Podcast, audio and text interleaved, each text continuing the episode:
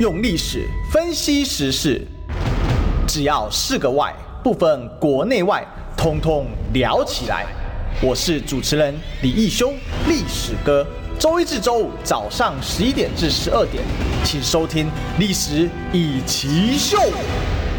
欢迎收听今天的《历史一起秀》，我是主持人历史哥李一修。我们今天呢继续追寻历史，追求真相。我们今天现场大来宾呢是我们杨宝珍宝宝。Hello， 历史哥好，还有所有中广的好朋友们，大家午安，我是宝珍。好，这个我想这两天所有的节目都在讲一件事情而已啊，就叫做蓝白合啊。从昨天到今天，那我今天说蓝白合变蓝白狂啊，为什么呢？蓝白狂。对，因为狂啊，因为粉丝很狂躁了啊，等于大家各有意见啊。是。哦，那我觉得这个是个。涌动期啦，会一直到18号正式结果出来的时候，因为昨天我在友台哦，那真的非常厉害啊，1个小时多的网络投票投了快3万票啊，哇，就是那个光聊天室投票，还不是挂在那个社群的那一种，对，所以可以看得出来，就是大家当然情绪是被撩拨的很高，不过我是处变不惊，你知道为什么吗？为什么？因为我2019年遇过韩粉狂潮，这个都还好，是不是？真的小 case， 一半而已，差不多就一半，差不多啦，一半，甚至更少一点，大概40%到一半。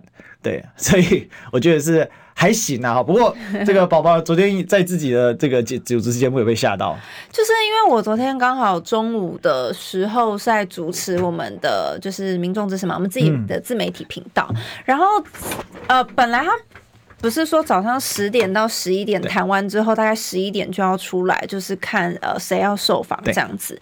结果我们就一直等，因为我是12点主持，我想说都已经12点节目要开播，什么结果还没？他们4位大头还没走出来，我们就想说到底是我们说阿北现在是，我说阿北是被吃掉了，怎么都还没走出来，我们很担心啊，想说怎么卡了这么久？到底在谈了什么这样子？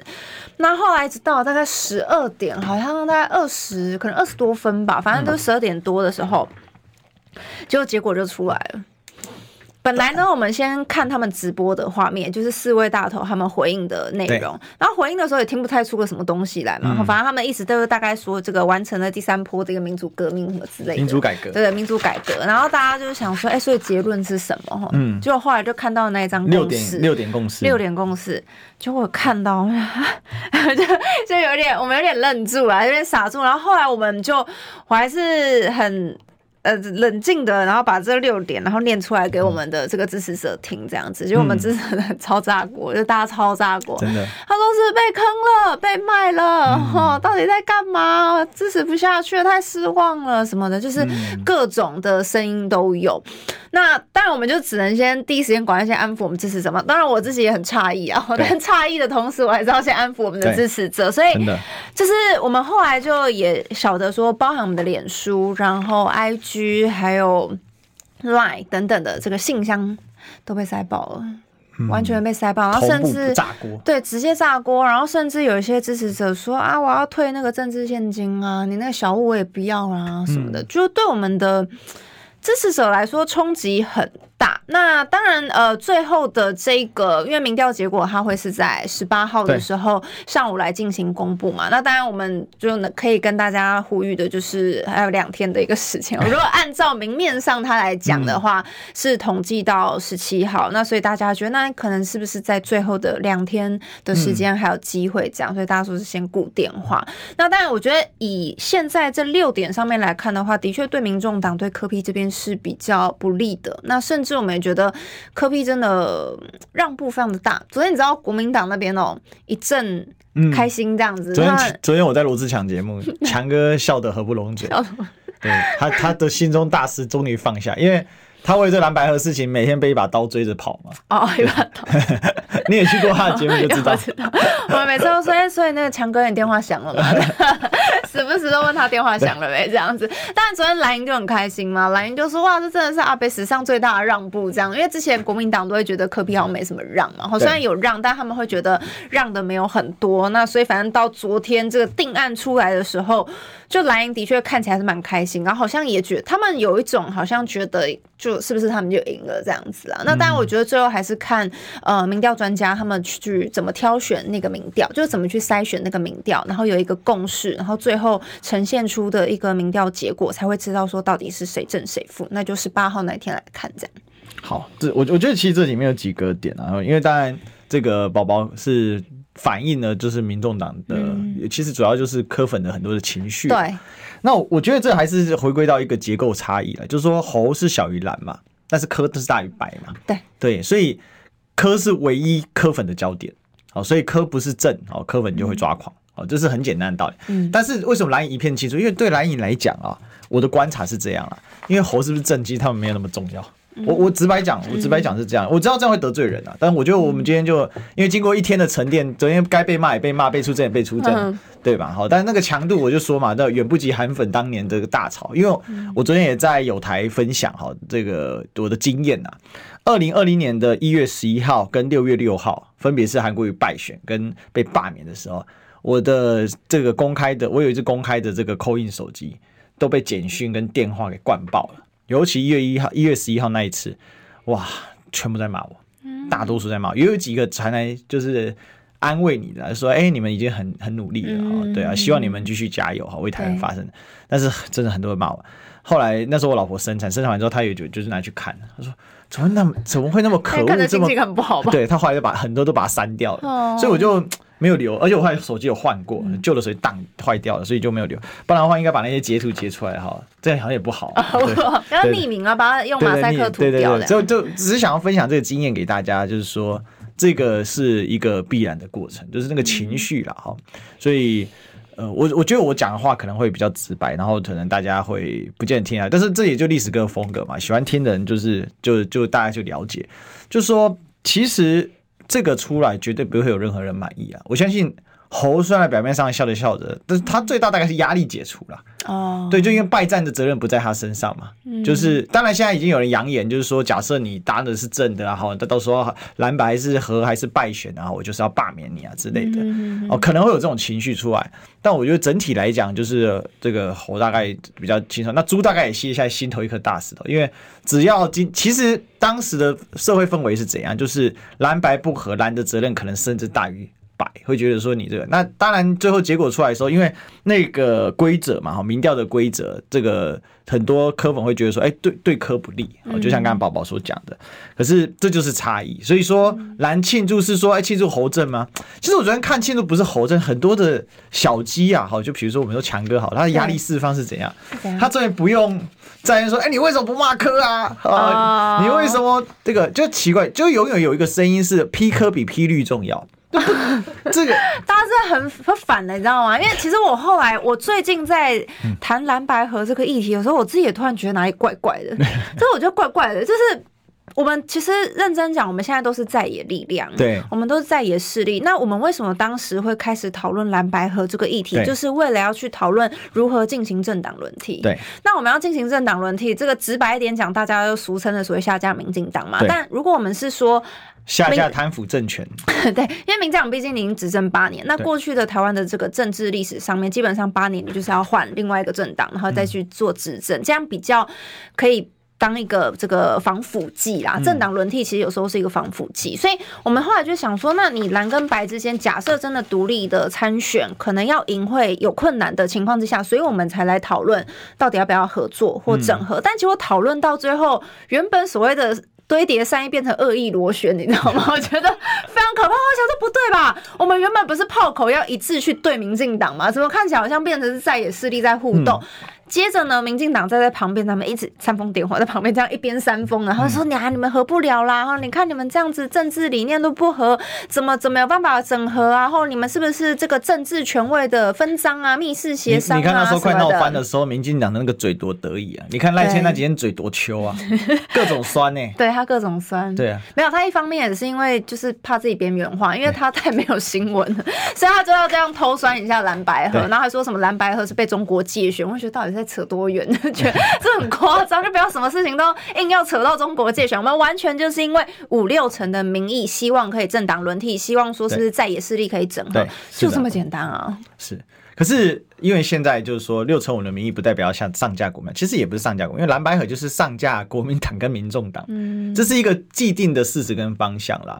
就其实柯文哲昨天在友台受访也讲很清楚了嘛，在监督，为什么讲监督方面，我是认为那四个人最后只有4个人嘛，那在现场的话，那我是认为很多事情都已经敲定，只是不能讲出来，对，因为先讲出来就是被民进党见缝插针，而且我们也知道两党内部都有很多人会跟民进党通风报信，而且天下无不守之密嘛，那我有什么？我有密谋而得密啊、哦，这个是大家去理解哦，这历史的常态就是这样，所以4个人谁讲出去死人，那现阶段我是觉得这也非常好了，因为国民党内部也在筑一些防火墙，我觉得啦，毕竟国民党也有一个不愿意和的不利因素嘛，好，连电话都不接嘛，对不对？长官的电话也不接嘛，对啊，好，这个当年国民党灭了他们的家族哈，这个统治哈，那也许他今天是在报复啊，但这是趣谈啊，只是我必须想到是说现阶段。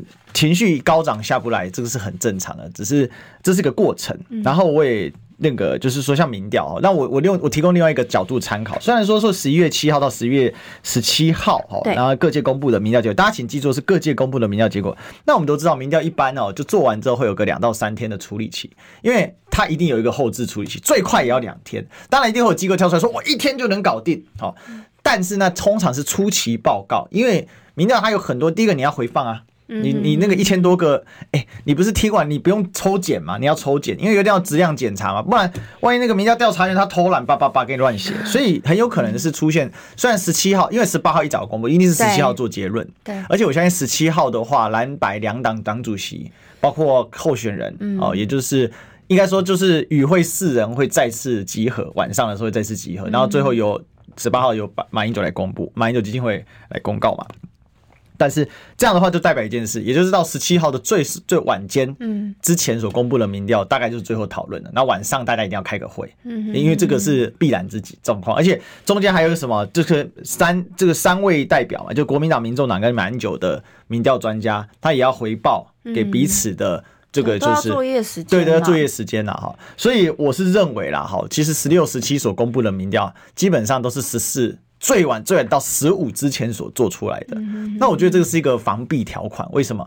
因为大家也知道，马上就抓到深绿群组在疯狂动员，的确，对，而且还是灌票给啊，有他们当然有说是要灌票给侯啦，是，那当然也有人说灌票给柯啦，但是好，我就说灌票给侯，对国民党有没有利？当然是有利啊，但是这种民调我们不会有人接受啊，柯粉不接受，这个我相信侯粉自己也不会接受。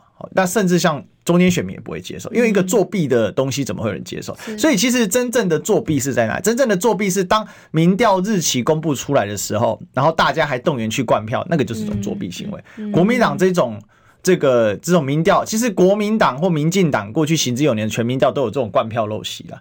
哦，最有名的一个就是2019年韩粉动员灌票。对不对？当然我必须说了，韩粉就是动员力比你郭粉强嘛，所以19年就把你郭活生生的打死了。但我认为那是个很不好的风气，因为那就是血淋淋的灌票嘛。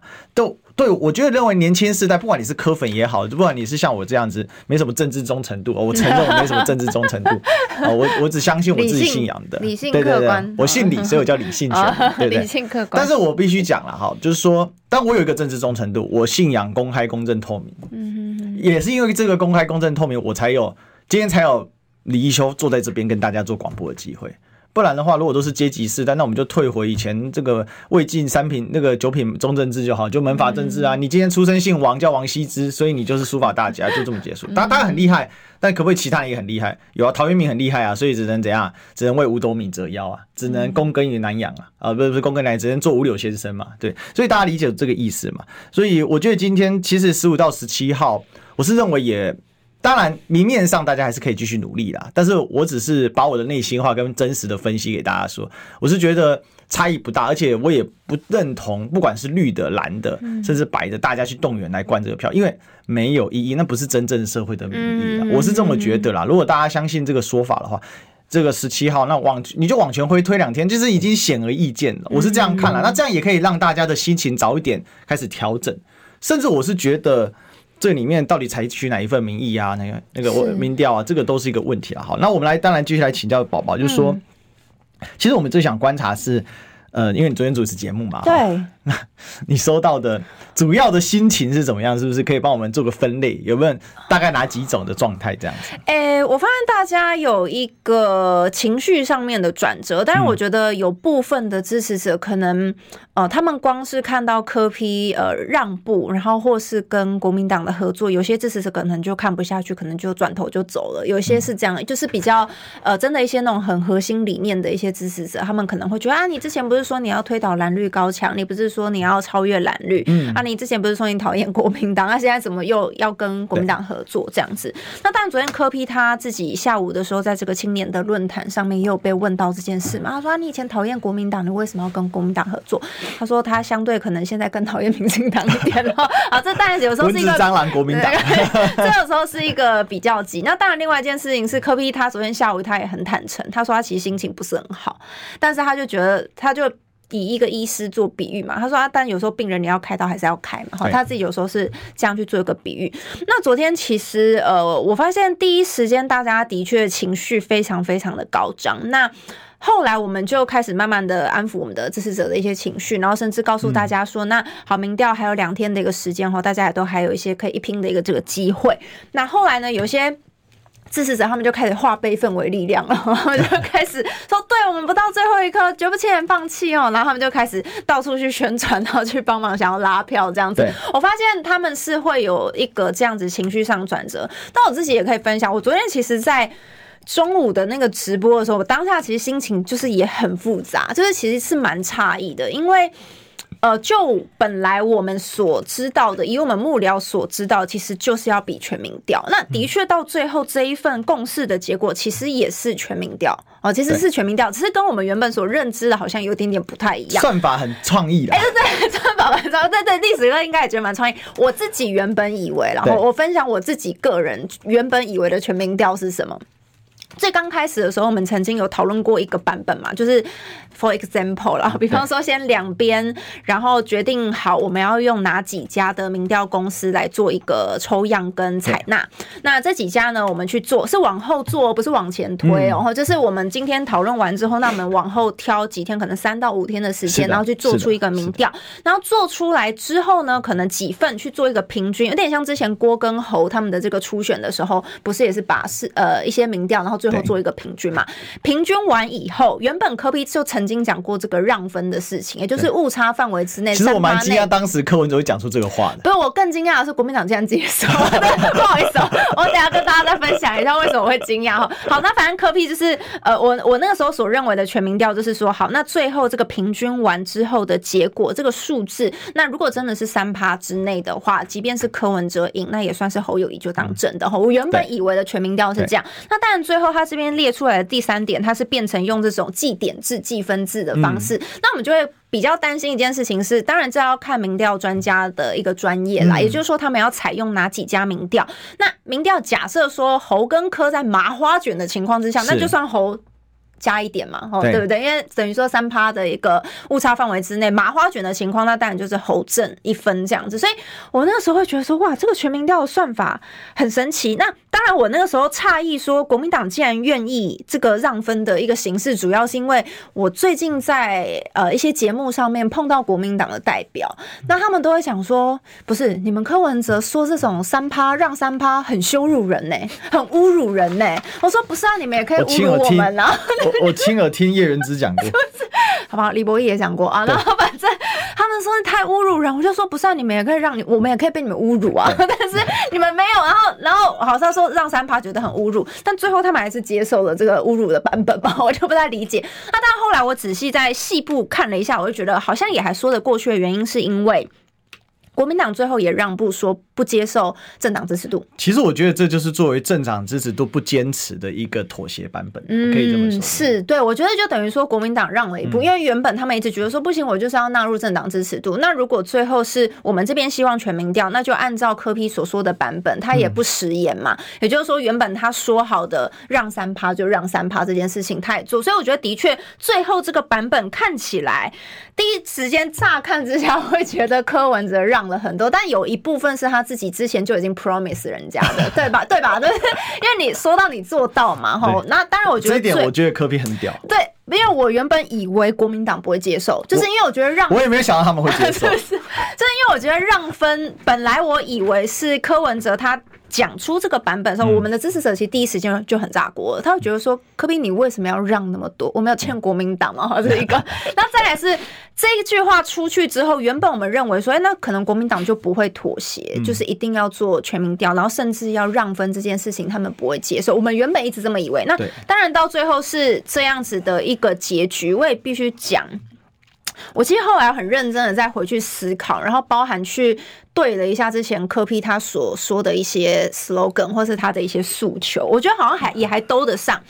我觉得其实柯 P 他真的是一个非常有时候过于理性，然后他也真的很看数据。其实包含他昨天在友台接受那个专访的时候，他其实自己也讲得很明白了，也就是说，不论是柯侯配或是侯柯配，如果真的是在误差范围之内的话，那他觉得其实也就差不多。但因为的确，你如果以家大业大的程度的话，当然是国民党强嘛，因为毕竟在地方组织，然后又是百年大党，整个都发展的是比较完整一点，是没有错。所以我觉得柯 P 他自己也很清楚这样子的一个局面。然后再来就是柯 P 他之前一直曾经有讲过几件事情，包含一个国家利益大于政党利益大于个人利益，所以他就先把个人这件事情先缩到最小，他去看国家利益这件事情是这样，柯 P 他最近一直在中南部走票嘛，那去拜票的情况之下呢，其实很多民众会跟他反映说，其实不论你们谁当政的都不重要，我重点是不要让民进党继续执政。这一种心情南部人会比较强烈一点，啊，是吧？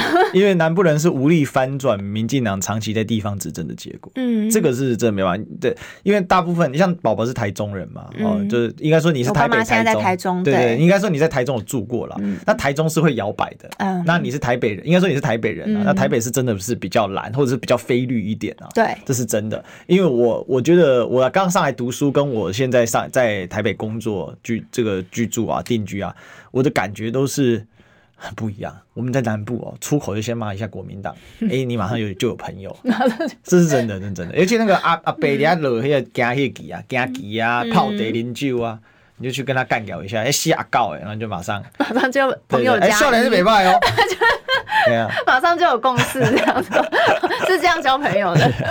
对，那我觉得认真讲的话，因为像包含我刚刚讲到的，柯 P 就有考量到这一点，因为他觉得如果现在蓝跟白拆开独立参选的话，当然各自都有一拼的机会，但的确要胜选会变得也比较困难。对，那我觉得如果按照理性科学的数据方向来看的话，的确会是这样。然后再来一个是之前柯 P 他在另外一场专访，他也曾经有讲过几件事情，当时就是主持人有让他投票嘛，然后那个时候他第一他摆的是两岸和平，第二呢是政党轮替，也就是所谓的下架民进党，那最后一个他才写是壮大民众。对，我后来昨天整个都通了，你知道吗？对，我昨天整个都通了。你对柯文哲加故意，你知道吗？不是，我跟你讲，昨天因为第一时间大家会觉得非常诧异嘛，因为觉得说怎么会这样子。好，然后后来我再仔细回去思考了一下说，有道理耶，因为其实柯 P 他本来他就是一个把这个小我的部分先压到最低的一个想法，所以包含民众党一个小我的一个部分嘛，所以他当然先以国家利益去考量。那你说不要让民进党继续执政，就是也呼应到两岸和平这件事情，因为现在民进党的确在两岸的这一块的处理上面，的确是情势是非常非常的紧张，所以如果说为了要政党轮替，为了要两岸和平的话，那所以我觉得柯 P 最后做出的这个决定，我觉得也还说得通。他的确就是真的比较按照现在民众大多数的一些民众的想法，他去做一个考量，那也必须透过民调数据的结果，你才有办法真的有一个论证跟佐证，你可以去说服双方的支持者，然后说服中间选民，说服他们说到底谁胜谁负，派出来的这个组队他是最强的组队，然后有机会去打败赖清德。我觉得这个是我们要去说服的地方。然后最后一个，我们的支持者有些会觉得说，你到底为什么要跟国民党勾勾底？对，我们的民众党支持者会这样，但其实柯 P 这一次也有一个 slogan， 他说要政党和解。社会和谐。嗯，所以你如果认真这样讲的话，当时可能柯 P 的确，他现在对民进党或许针对的应该会是新潮流这一块啊，他其实不是针对整个民进党都觉得你九北塞啊那，他主要是针对新潮流这个派系。那对于国民党，当然过去柯 P 也有很多的一些可能批评啊，或是觉得不满意的地方，但我觉得你如果真的要政党和解的话，有时候你必须从自己开始做，也就是说你要怎么样去跟对方谈判，然后合作，甚至到整合这件事情，我觉得过程中会有一些阵痛期，我必须老实讲，我觉得那个阵痛期是其实对我们的支持者而言，它会产生一个核心价值理念上面的一个冲击。嗯，对，也就是说他们原本一直所相信的是这个东西，但是现在突然做出这样的决定的时候，有些人会突然觉得什么东西，为什么好像被打了一拳的感觉，突然被打了一拳。但我其实后来是很认真的再去慢慢的剖析，然后包含就是刚刚我所讲到的几个点，跟柯 P 他最近讲的，或是他过去所讲的，他的一些理念诉求，其实我觉得是搭得上的，就是他最后做出来的这个决定，我觉得是可以去支持他的，就是他为什么会愿意签下这个版本，虽然即便看起来对我们好像不太有利，但是其实不到最后一刻的确都还蛮难讲，所以我觉得我们还是一样先看18号。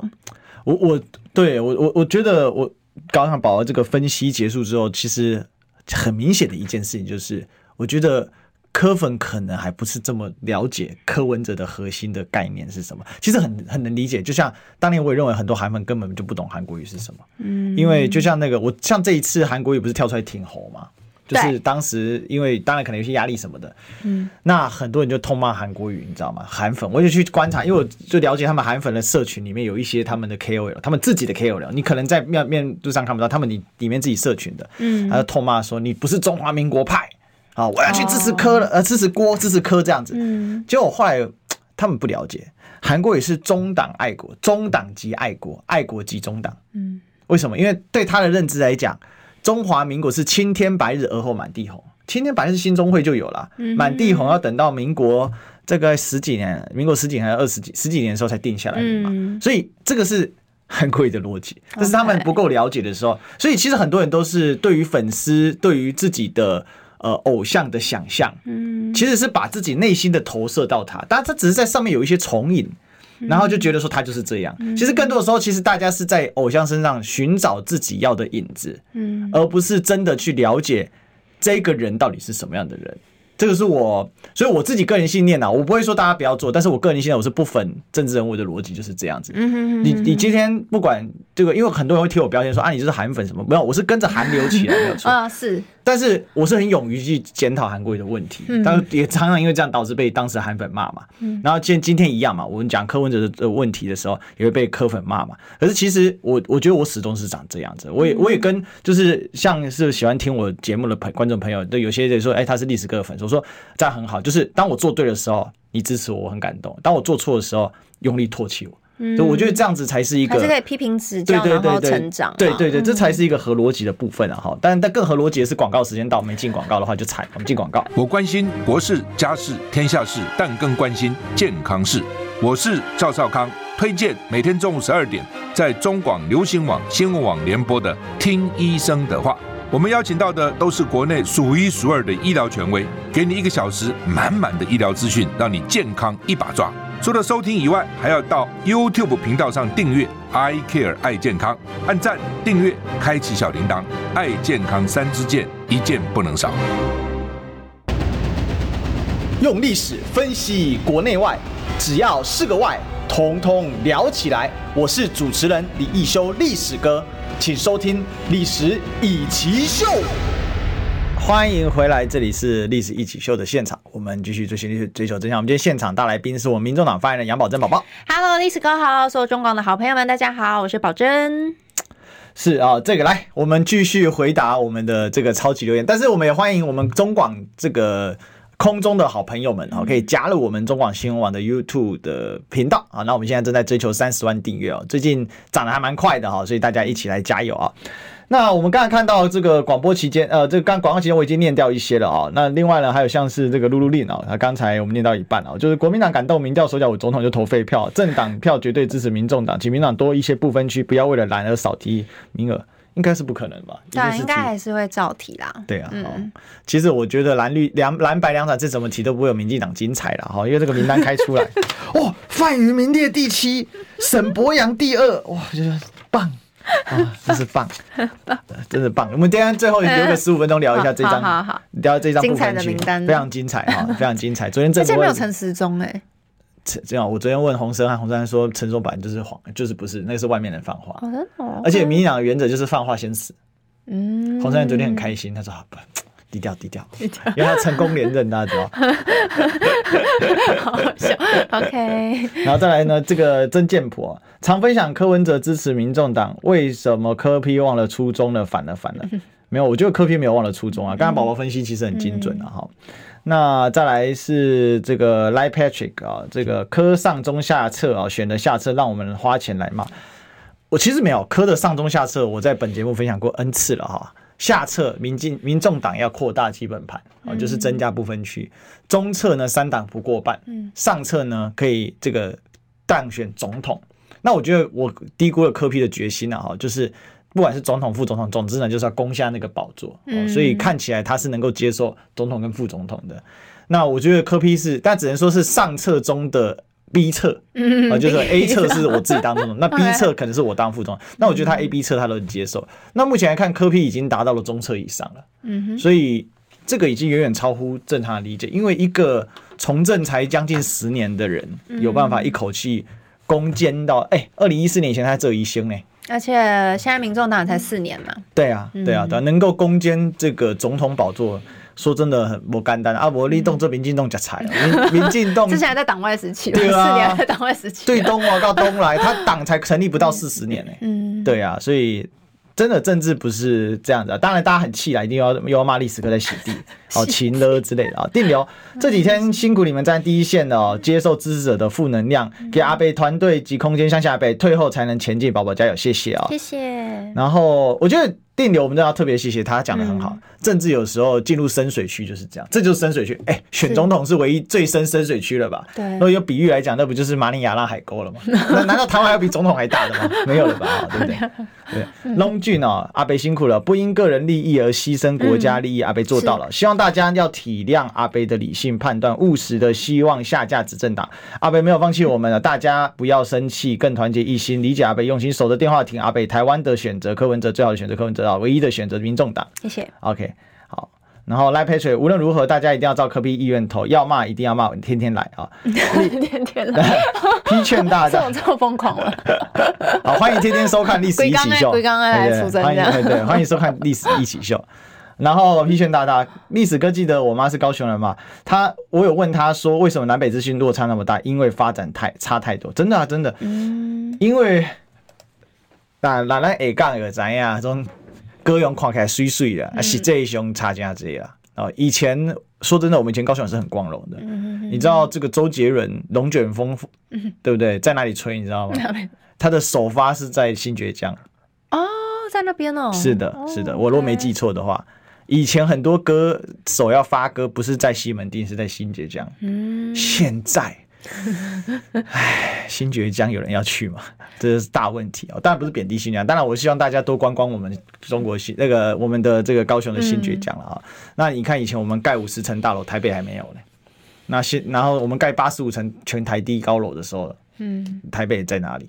那现在真的是今非昔比啊！这都是我成长过来一路成长。我们光盖一个高雄的车站，到现在还没有完全完工嘛？你知道我小几的时候开始起建嘛？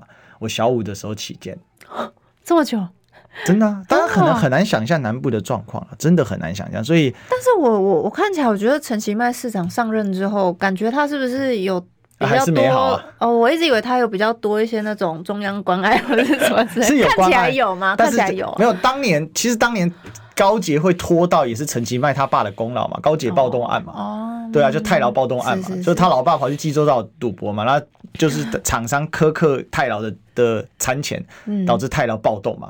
对啊，陈其迈就是助推高雄落后一把的伟大市长嘛，当时那个代理市长做不下去，最后还辞掉了嘛，对嘛？他这边痛哭说：“我不能切割我爸嘛，哽咽。”好，那我话说来，好，那我们就继续来谈，还是来谈这个蓝白合跟就变蓝白狂了。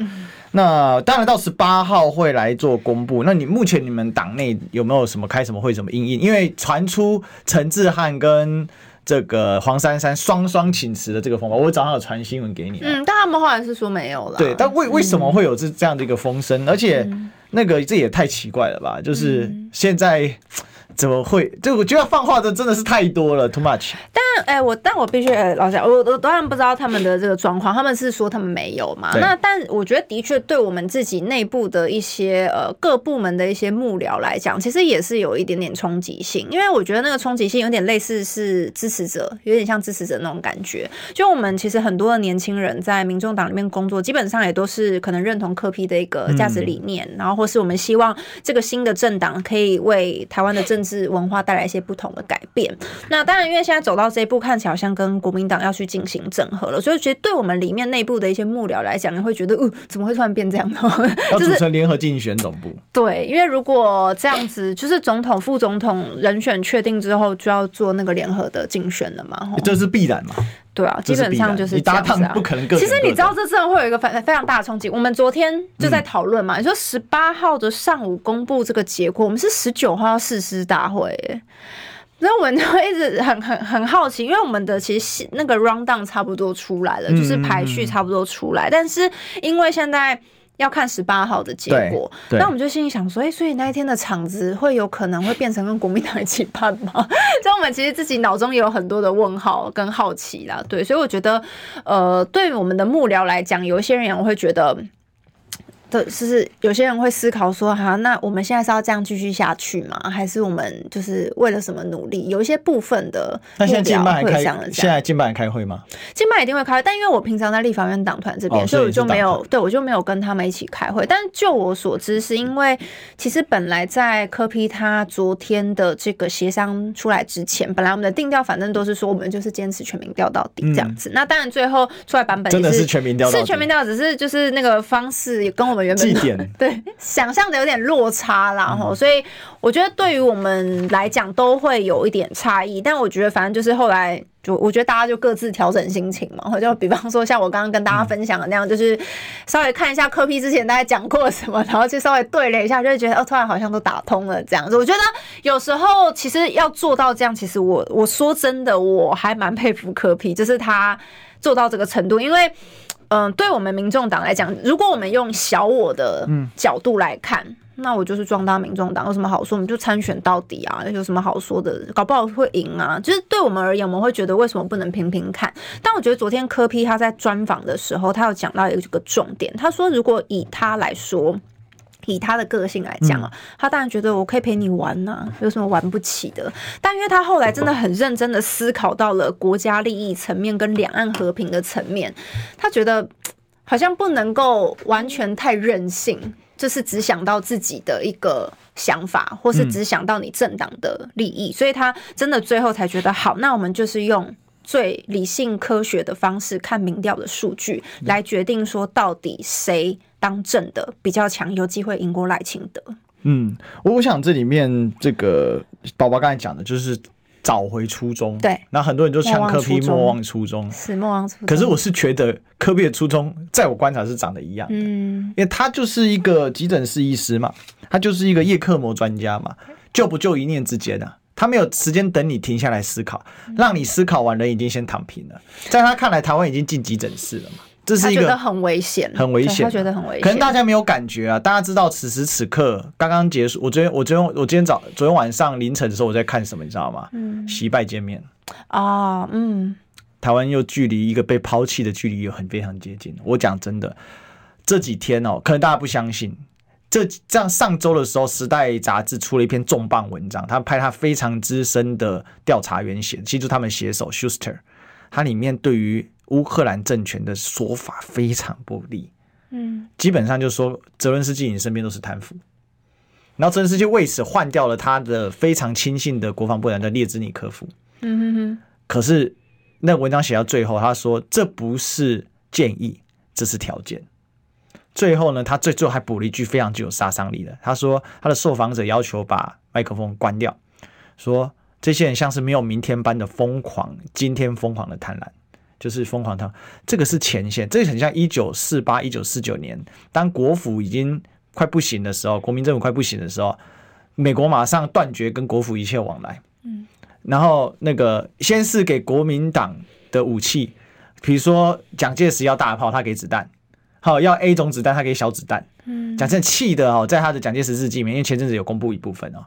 最近陆续在公布，直接痛骂马歇尔，当时国务卿马歇尔叫马夏尔。嗯，你很少看，你真的很少看老蒋啊，因为老蒋他是，对，他老蒋他是蛮自我克制的一个人，所以他其实就是那他是真的在跟自己骂他，你知道吗？很有，就说真的是蛮悲哀的，就那个历史那个场景，就有点像当年阿富汗的总统那个加尼总统啊，就是当时美国大撤退嘛。这加尼总统他睡一觉起来，就美国基地、美军基地从科布尔的市郊蒸发了。嗯，他就基地怎么不见了？最后美国就说，因为你加尼太贪污。可最好笑，加尼是美国阿富汗双重国籍。嗯，对啊，就最讽刺的是我们以为非常残暴的塔利班进城之后，跑去跟加尼总统抱抱，让他拿了2大箱300万美元的钱，带着几个亲信坐着飞机飞到邻国塔吉克下野。嗯哼。这很真，所以我是觉得柯文哲一定有理解到什么事情，那包括马英九一定有理解到什么事情，因为马英九几乎卸任以来，几乎不太对国政发表，他除了去祭祖，他祭祖也用个人名义嘛，嗯，对啊，就是他基本不对国政几乎是不发表，有啦，就今年双十节出来骂这个蔡英文就搞台独啦，对，但基本不然以前历年他就算不高兴，他也是放在心里，他就去参加嘛，对，因为大家的确在关心说，他为什么在这个时间点会登高一呼说他也觉得做全民调，对，这样子，那当然很多人就会当时被国民党的内部骂到臭头，你看几个名嘴挺猴的名嘴腰，我的天啊，那是差点拿关刀，从金半拿小刀，这原来背后藏的是大关刀出来砍马英九。因为我那个时候想说，然后柯 P 又说他觉得可以找马总统来当见证人嘛，我那个时候真的蛮压抑，还真的成型了，你知道吗？所以我觉得他最讨厌的是马英九，因为他之前过去曾经有过一些这个言论啦，啊，没有，你知道绿色家庭的孩子都很讨厌马英九，因为他28比我们家更严重，对不对？像我就说我老爹哦，不要把他讲出来，反正总之长辈在家里讲，以前讲马英九就是西亚告，马英告西亚告，好像都有一次被我妈纠正说，那马总统嘛，他尊重一下，他知道马英九了，很勉强，直到他卸任之后，他才慢慢。就是因为卸任不在其位嘛，才好一点。就大家可以理解那个感觉，那个是天然的感觉，所以他才会说蟑螂蚊子国民党，对吧？我还是蚊子蟑螂国民党，差不多意思，差不多意思。可以，我们现在政党和解了，对，没有这可以理解。没有，这就是柯文哲嘛，他的理性是大于感性的，对，真的是这样子。所以身边的人跟得很辛苦。就是对你有时候你会在感性跟理性之间交战这样子，但就变成我们自己可能适应性也要就是调的比较强一点，就是因为其实就是好，现在是不是要进广告了？像我自己 Q 有没有？28、29、30。塞耶，你在算什么啊？我的剩30万，什么时阵会到啦？中广新闻网 YouTube 频道即将要迈向30万订阅咯，在这里我们有最全面的新闻，最犀利的分析，现在就打开 YouTube 搜寻中广新闻网，按下订阅，开启小铃铛，陪我们一起冲向30万订阅吧。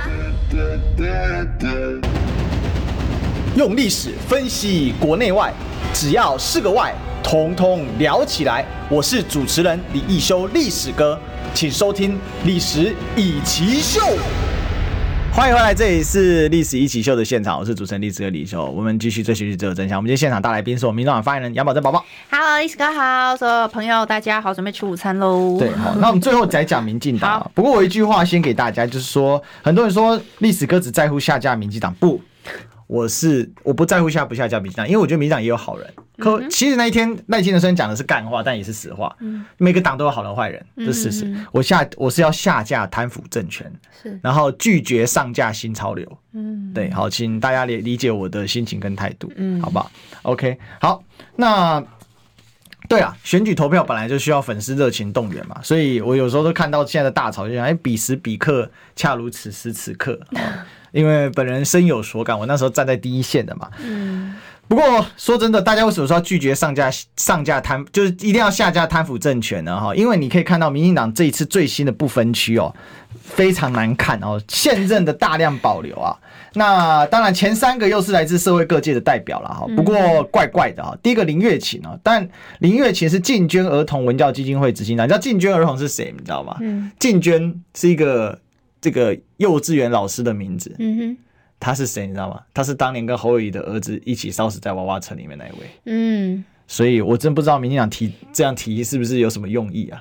哦，蛮。但因为他就是现在比较常在讲那个行人路权的部分，是没错啦。哈、嗯，那、哦、我不知道有没有针对性啊，又拿这个进捐啊、进捐老师的这个名称来成立的基金会啊、哦嗯。那沈伯雅我们知道排名第二叫沈伯雅嘛，沈伯雅叫黑熊部队。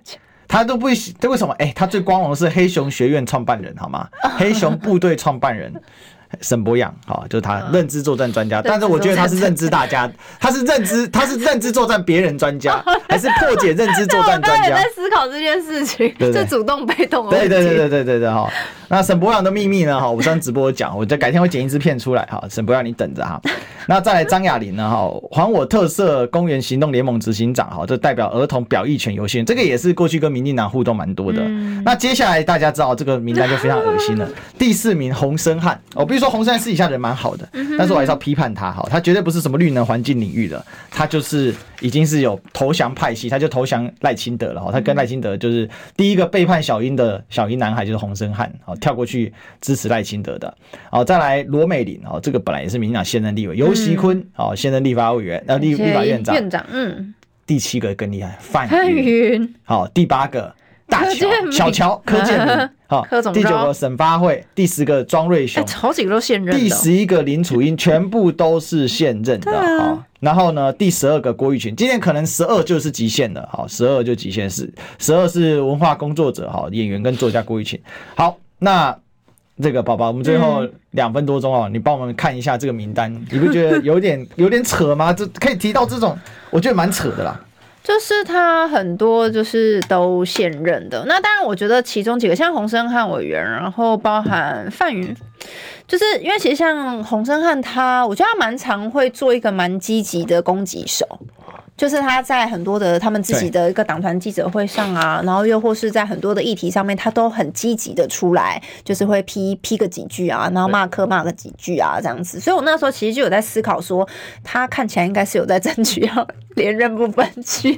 然后想，果不其然，哇，排在很前面嘞、哦，果然有战机有战功，就是不一样啊、哦嗯。那当然，我觉得范云委员，我觉得范云更神奇了，嗯，就是之前经历过所谓的这种 Me Too 的风波，然后又包含他其实很常被点名说很多的女权的问题或是性平的事情跟你自家相关的时候你都闭口不言，但是跟其他党派相关的时候你就党同伐异这样子，你就说你看你们是不是有什么疑似性骚什么的，然后当你们自己出现了一些花边绯闻的时候他一字都不提，然后被问到说有什么我需要关心的吗？我说哇，这样还可以继续连任、欸、不得了了，我说民进党到底有多惜才啊，你知道吗？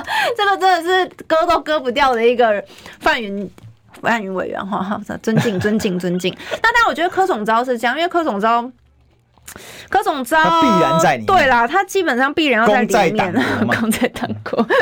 然后游院长之前大家也是在讨论啦，就是说，他是不是这个在这个位置，就是想要继续这样子。我是蛮意外他有连任这样的状况，因为上次苏家选嘛，就我以为一任会换一个啊，让他们这个有安老的。那我们最后念一下一个斗内，吴伯义算了啦，你们这些跑票或者不愿意投侯的，本来就没有在国民党的计算内。好 ，OK， 好，谢谢，谢谢。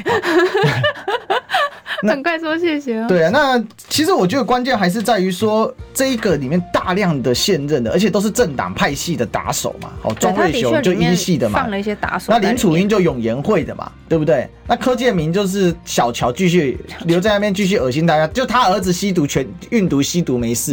那其他人吸毒运毒，那九妹已经阵亡了，对不对？哦，就这样，那是公平吗？一点都不公平。今天谢谢宝宝，谢谢大家，拜拜，明天见，拜拜。